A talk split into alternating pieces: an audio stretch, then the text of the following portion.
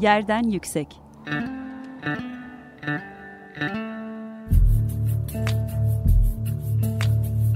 Kentin kent aşırı gündemi. Hazırlayan ve sunan Gizem Kıykı.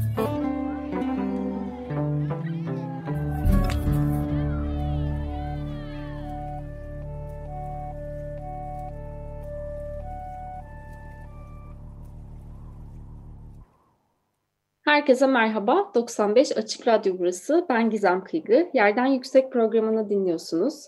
Kent aşırı sohbetler gerçekleştirdiğimiz programımızda kentte yaşanan eşitsizlikleri, toplumsal adaletin mekansal tezahürlerini, temel hak ve özgürlüklerin mekanda karşılık bulma ya da bulamama hallerini, dönüşen dünyada değişen kentsel alışkanlıklarımızı ve çok daha fazlasını konuşmaya çalışıyoruz.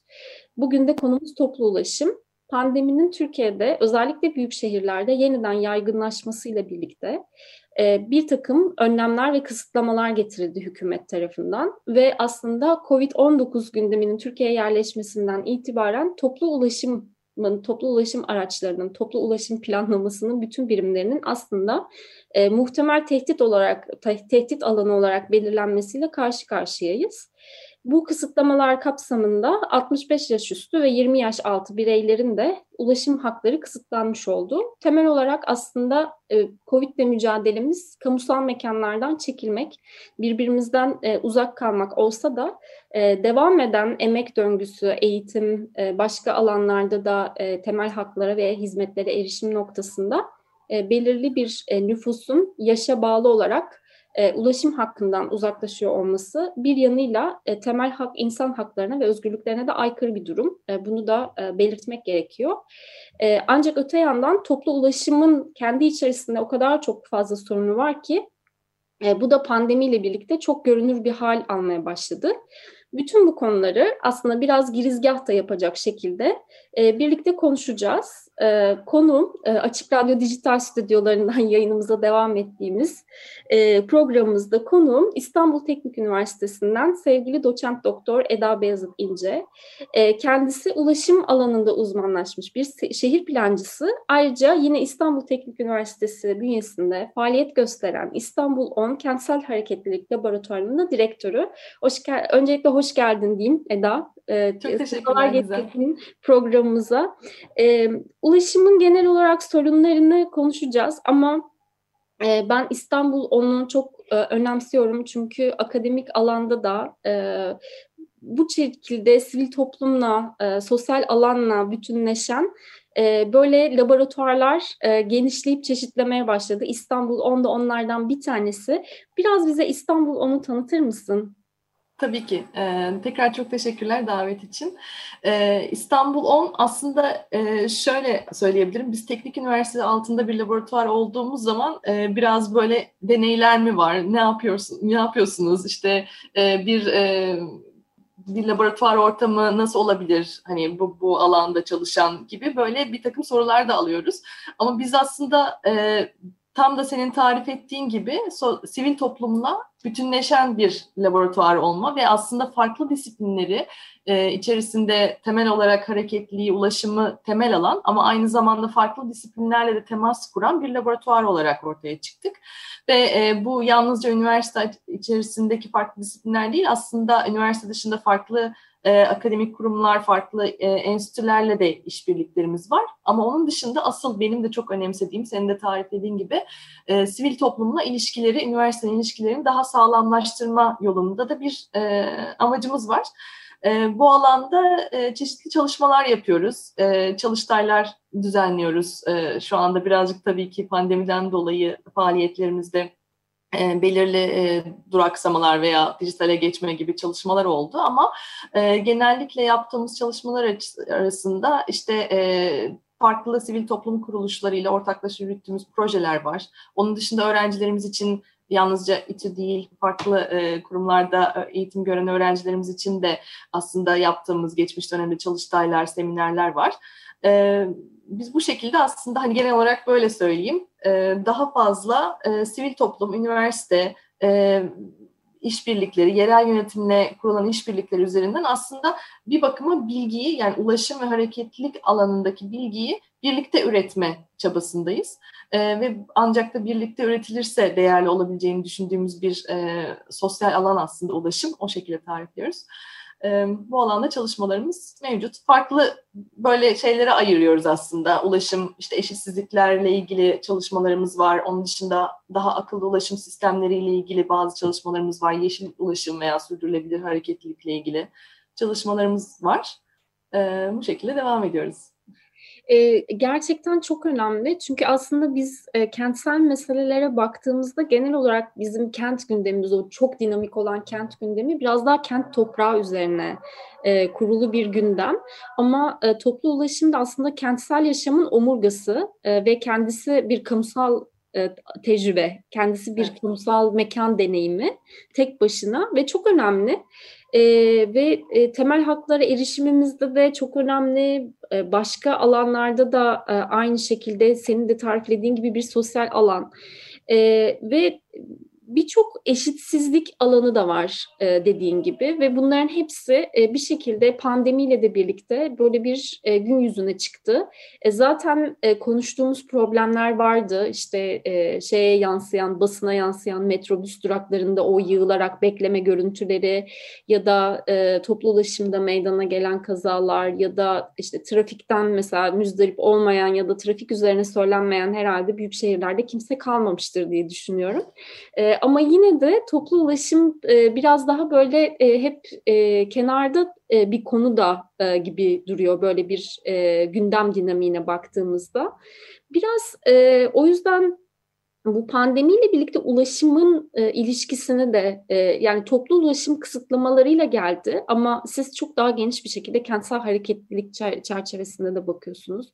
Biraz böyle neler görünür oldu onları da değerlendirelim. Ne, nasıl değişti ilişkimiz pandemiyle birlikte? Tabii. Ee, aslında çok güzel e, bir noktaya değindin. Yani toplu ulaşım kamusal e, bir mekan aslında. Yani biz şöyle e, düşünebiliriz. Biz daha çok böyle sokağa çıktığımız anda bir kamusal alanın içerisine giriyoruz. Kamusal mekanın içerisine giriyoruz. Aslında o nedenle ulaşım alanı diye tariflediğimiz şeyin de kamusal mekan olduğunu ve birlikte yine o deneyimlerin birlikte paylaşıldığı bir mekan olduğunu göz önünde bulundurmak gerekiyor. Yani yalnızca bazen böyle ulaştırmada şey vardır yani sadece işte bir hareket görünüyor A ile B arasında ama aslında onun içerisinde yaşayan bir mekan var. O mekanın iyice anlaşılması gerekiyor gerçekten doğru politikalar, e, politika önlemlerine e, erişebilmek için. E, pandemiyle birlikte m, bahsettiğin gibi aslında e, yani çeşitli kısıtlamalar getirildi. E, kimi zaman kaldırıldı, tekrar getirildi. E, burada farklı e, toplumun farklı kesimlerin aslında e, evet biraz ulaşım hakkında mağdur edildiğini aslında görüyoruz. Özellikle girişte de bahsettiğim gibi 65 yaş üstü ve 20 e, yaş altı bireylerin. E, burada e, toplu ulaşımdan uzak kaldıkları için aslında bir bakıma farklı bir ulaş, ulaşım sorunu ortaya çıkmaya başlıyor. Yani e, bireyler kendileri zaten e, çeşitli bu, bu alana e, erişemedikleri için bir eşitsizliğe maruz kalıyorlar. Ama bir yandan da peki bunun alternatifi ne? diye düşündüğümüz zaman şöyle oluyor. Ya hani bunu sağlayabilen, karşılayabilen kişiler, bireyler veya aileler özel ulaşım araçlarına yöneliyorlar. Bu da sürdürülebilir ulaşım için büyük bir e, aslında problem yaratmaya başladı ki kentlerimizde artan otomobil sahipliği ve artan otomobil kullanımını da görüyoruz bu dönemde. Ama bunu yapamayan kesim ise birazcık evlerde aslında e, tıkılı kaldı diyebilirim. Çünkü e, yani e, bir sağlık ihtiyacınız olabilir, başka bir ihtiyacınız olabilir. Buna erişemediğiniz noktada ve bu her zaman mahallede gerçekleştirilemeyebilir. Buna erişebilmek için aslında en temel kentlerde özellikle metropolitan alanlarda en temel şey toplu ulaşım e, araç. Ama e, buna eğer erişim hakkınız kısıtlanıyorsa aslında çeşitli servislerden, hizmetlerden de e, hizmetlere erişemiyor oluyorsunuz. E, bu durumda aslında bu kısıtlamalar e, insanların gündelik hayatına çok fazla yansıyor. Yani e, bu her zaman e, belirli hizmetler olmak zorunda değil aslında sadece bir sosyalleşme mekanı olarak da görülebilir aslında e, ulaşım. veya e, yalnızca hani bir gündelik hayatta güzel bir zaman geçireceğiniz bir yere gitmek de isteyebilirsiniz. Bunlardan aslında kısıtlanmış oluyor bireyler. E, bu önemli bence e, uzun vadede, kısa vadede bazı psikolojik sorunlar benim uzmanlık alanım değil ama gördüğüm kadarıyla hani gerçekten sıkıntılar yaratabiliyor. Uzun vadede de neler yaratabileceğini tam olarak kestiremiyoruz şu anda. Bunun haricinde yani 65 yaş üstü 20 yaş altı gruplar haricinde tabii ki bir de e, şey durumu var. Yani biz büyük oranda işte biz de bu programı mesela şu anda e, internet üzerinden yapıyoruz. E, bizim gibi çalışabilen, internet üzerinden çalışabilen bir zümre oluştu ve bir rahatlıkla bu tarafa doğru geçiş yapabildik. Ama bu ne kadarını kapsıyor toplumun? Bu çok kısıtlı bir e, alan yine. Yine küçük bir e, zümre diyeyim. Ben şöyle görüyorum bunu aslında. E, bu erişim hakkına yani internet üzerinden çalışma koşullarına sahip olan e, yine ayrıcalıklı bir zümre yaratıldı gibi duruyor. Yani bunun haricinde ama işe gitmek zorunda olan, günlük işlerine devam etmek zorunda olan, e, belki e, işte Avrupa Birliği'nin çeşitli projelerinde essential workers olarak yani sağlık, gıda, altyapı gibi hizmetlerde çalışan zaruri hizmetler, zaruri bir e, iş yapan e, kitle yine aslında işe gitmek zorunda kalıyor ve bu da yani onların aslında daha fazla sağlık sorunlarına e, veyahut da işte pandemi gibi koşullara maruz kalması anlamına geliyor. E, şimdi tabii ki yerel yönetimler bunlarla mücadele etmede çeşitli politikalar yap gidiyorlar. E, toplu taşıma hizmetlerini arttırıyorlar veyahut da e, yani servisleri arttırıyorlar. E, daha belirli oranlarda hafifletmeye çalışıyorlar aslında buradaki yoğunluğu. Ama bunu nereye kadar yapabilirler? Bu aslında e, biraz da ben yani bir şehir plancısı olarak da planlama sorunu olarak da görüyorum. Yani kentler bu kadar fazla nüfusu e, barındıracak düzeyde mi? Yani yine konu dönüp dolaşıp hakikaten bizim kentlerimizin büyüklüğüne geliyor. E, bu kadar yoğunluğu, bu kadar e, nüfus artışını barındırabilecek alanlar ve bunun optimumu nedir aslında? Bir şehir plancısı olarak da belki bu soruyu hani sürekli olarak soruyoruz. Bu alanda dediğim gibi yani Şimdi ulaşımda zaten eşitsizliklerden bahsediyorduk. Pandemiyle birlikte üzerine katlanan yeni eşitsizlikler ortaya çıktı. E, bunun haricinde tabii ki e, yani gündelik işlerden e, kazanan hayatını kişiler ee, yine bu kısıtlamalar nedeniyle veyahut da toplumun aslında birazcık daha uzak durması nedeniyle e, bu e, gündelik işler yapan e, bireylerden yine aslında bu insanlar üzerinde de çok fazla bir e, ekonomik sıkıntı oluşturduğunu görüyoruz. Bunu zaten araştıran, e, çok da yakından takip ettiğimiz e, işte derin yoksulluk ağı vesaire gibi böyle çalışmalar yapan gruplar var. Çok değerli buluyorum onların bu dönemde yaptığı çalışmaları. Takip etmeye çalışıyorum. O anlamda da e, görebiliriz. Yani ekonomik anlamda da e, ve hizmetlere erişimde de e, yoksullukların arttığını da görüyoruz bu pandemi döneminde. Ben çok uzatmayayım. Bu söylediklerin gerçekten çok önemliydi. Ee, yani e, hem e, kapsayıcılığı e, bir şekilde e, ulaşım planlamasının kentsel planlamayla gerçekten ilişkisi, yığılma noktaları mesela yani hani biz bunu transfer merkezi olarak adlandırıyoruz ama aslında orada tezahür eden bir sosyal yaşam ve dolayısıyla içerisinde e, kendine ait bir mekan aslında orası ve gerçekten ayrı bir kategori olarak değerlendirilmesi gereken çok fazla mekan var ulaşımla ilişkili bu anlamda. E, ve e, yani erişim hakkının e, gerçekten hani bir şekilde kısıtlanarak artan otomobil sahipliğinin de e, çok önemli bir oranda artış e, gösterdiğini biz de gözlemliyoruz. Bir de bu alanda çok veri eksikliği var Eda. Yani e, evet. e, ulaşım planlaması genel olarak ulaşım hareket yani e, ulaşımla ilgili herhangi bir hareketlilikte gerçekten e, veriye ulaşmakta çok zorlanıyoruz. İstanbul Büyükşehir Belediyesi'nin yaptığı bir e, ulaşım e, istatistiği vardı. Orada bir pandemide e, toplu ulaşım kullanımının ne kadar hızlı bir düşüş e, gösterdiğini de yine e, grafiklerde e, görüyorduk. E, dinleyicilerimiz de ulaşabilirler. E, İstanbul Planlama Ajansı'nın e, ona bağlı olan istatistik ofisinin ürettiği bu şekilde veriler var ama çok daha fazla veriye ihtiyacımız var gerçekten. Bu Orada... anlamda bir araya pardon sorun, tabii, tabii, araya girerek şöyle bir şey söyleyebilirim belki. E, farklı şehirlerde de yapılan çalışmalar var aslında. Hani Avrupa'nın e, çeşitli şehirlerinde. İstanbul'da da benzer e, aynı şekilde senin bahsettiğin çalışma var. E, şöyle gördük yani pandeminin ilk dönemlerinde aslında e, toplu taşımanın yine azaldığını bu sefer işte farklı şehirlerde yine bisiklet ve yürümenin daha fazla arttığını gördük. Yani böyle bir geçiş vardı ama e, otomobil kullanımında çok fazla bir değişiklik olmadı ve pandemi sonrası yani daha doğrusu ilk kapatmalar ve bu e, kısıtlamalar bittikten sonra açıldığında Haziran Temmuz ayları gibi e, bir anda yine e, şunu gördük ki bisikletli kullanımında azalma vardı. Diğer işte Avrupa şehirlerinde ve yürümede azalma vardı. Otomobil kullanımında daha fazla artış oldu. Yani şunu görüyoruz aslında biz.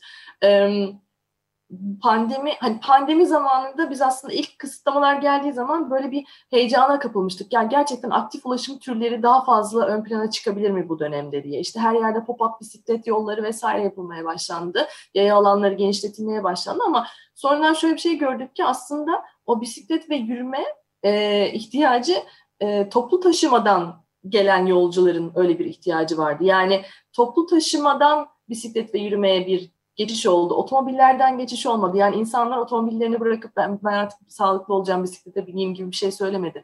Ve şu anda da toplu taşımadan otomobillere kayan bir durum var. Ve bu sürdürülebilirlik açısından çok tehlikeli aslında. Yani bunun bir an önce belki de e, çalışılması gerekiyor yerel yönetimler tarafından. Gerçekten çok önemli. E, demek ki araç alışkanlıklarımızda da toplu ulaşımdan e, otomobil bireysel araçlanmaya geçtiğimizde e, aktif dediğin gibi aktif ulaşıma çok daha uzaklaştığımız bir gibi bir evet. sonuca bağlanıyor bu Hı-hı. ki gerçekten yani bir noktada artık hani kentsel alışkanlıklarımızı iklim krizi de değerlendirmek durumunda e, olduğumuz için pandemi de hani bunun ilk dalgalarından bir tanesi ama etkilerini iklim krizinin çok e, derin bir şekilde görmeye başladık e, 2020 itibariyle. Bu anlamda e, çok önemli e, bireysel araçlanmanın e, bu şekilde e, alışkanlıklarımızın bu şekilde dönüşüyor olması. E, İstanbul onun yeni bir e, araştırma projesi de var.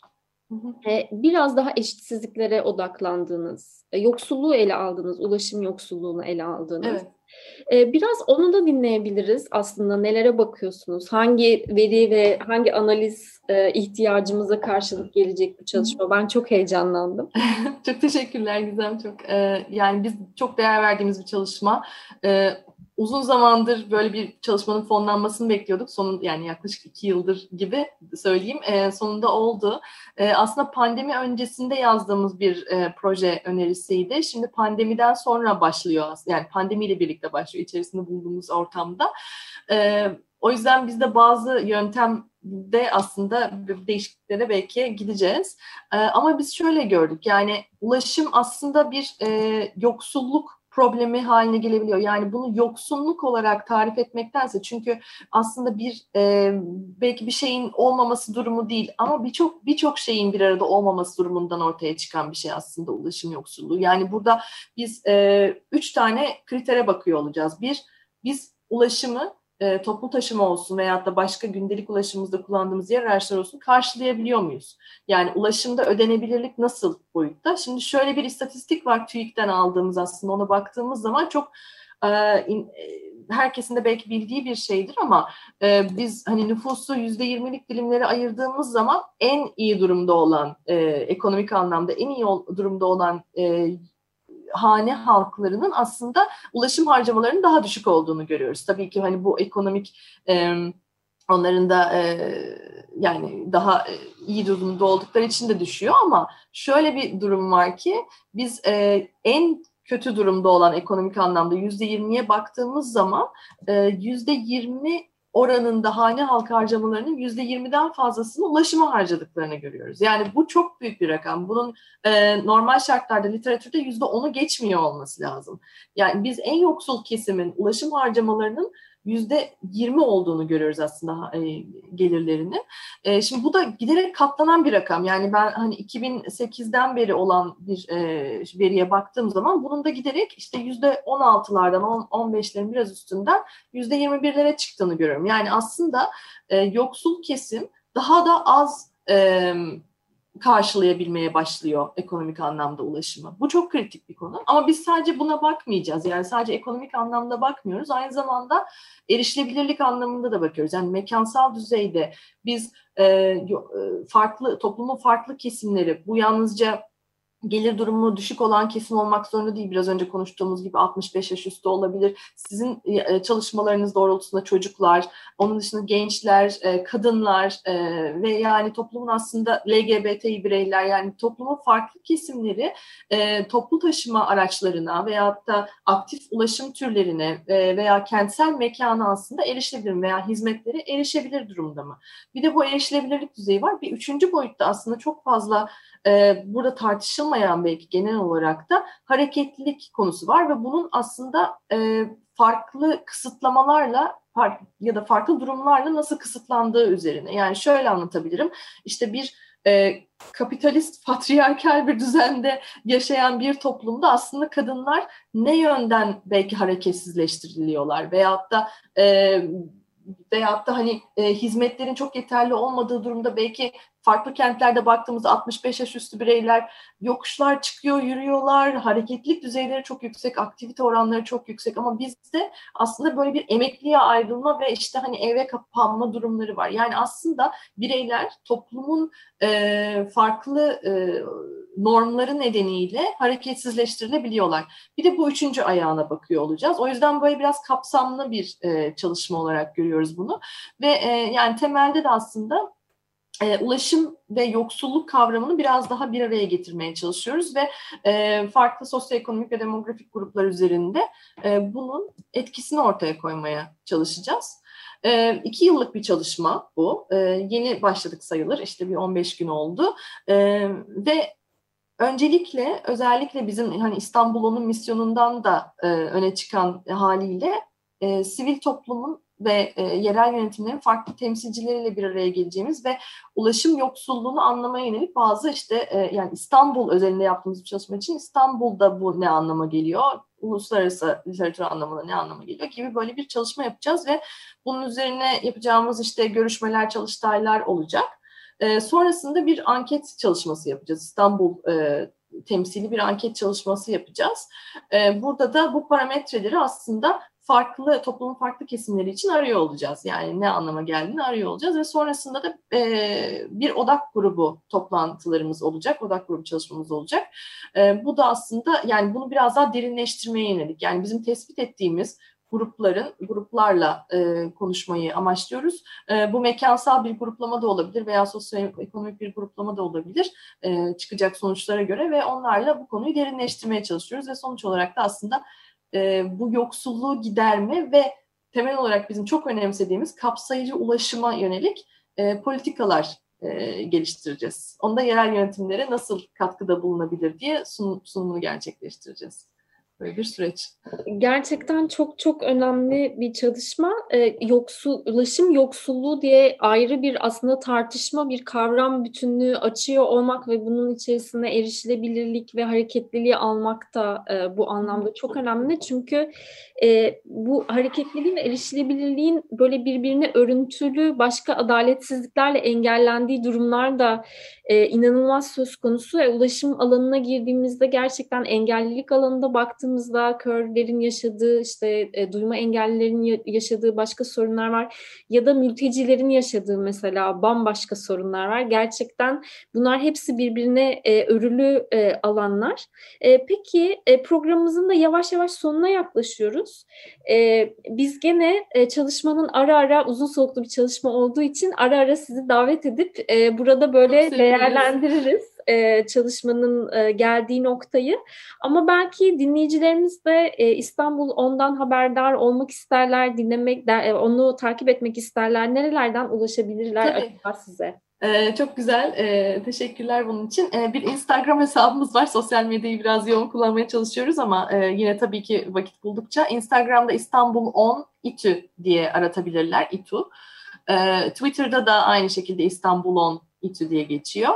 Onun haricinde bize mail atmak isterlerse istanbulon.itu.edu.tr adresinden bize ulaşabilirler. E, çok seviniriz. Yani fikirler olur, başka paylaşmak istedikleri çalışmalar olur, bize katılmak isteyebilirler. E, bu çağrı için de çok teşekkürler Gizem. Ee, biz teşekkür ederiz değerli katkın için hem de anlattıkların için gerçekten e, belki de hepimizin hayatında e, şu anda çok acil, e, önemli ve bir erişilebilirliğimizi etkileyen bir yerden bir yere gidemediğimiz konuyu konuştuk birlikte ve aslında ulaşım planlamasının genel itibariyle hem hayatlarımızda hem de kentsel yaşamımızda ne kadar entegre olduğunu da hatırlattın bize yeniden. Ben bu değerli katkın için çok teşekkür ediyorum. E, yerden yüksekte e, her zaman bekliyoruz. Bu Açık Radyo'nun mikrofonu e, bu, bu tip kuruluşlara ve çalışmalara e, çok açık. E, her zaman burayı da bir e, müşterek e, alan olarak kabul et lütfen ve bizi bu bilgilerden mahrum bırakma. Teşekkür ederim. Açık Radyo'da e, yayınlanan Yerden Yüksek programını e, tüm podcast platformlarından dinleyebilirsiniz sevgili Yerden Yüksek dinleyicileri. Bu haftaki pro- programımızın e, sonuna geldik. 15 gün sonra yeniden görüşmek üzere. Hoşçakalın. Yerden Yüksek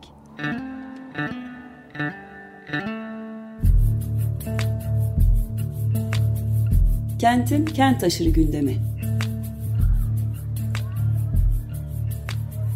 Hazırlayan ve sunan Gizem Kıykı.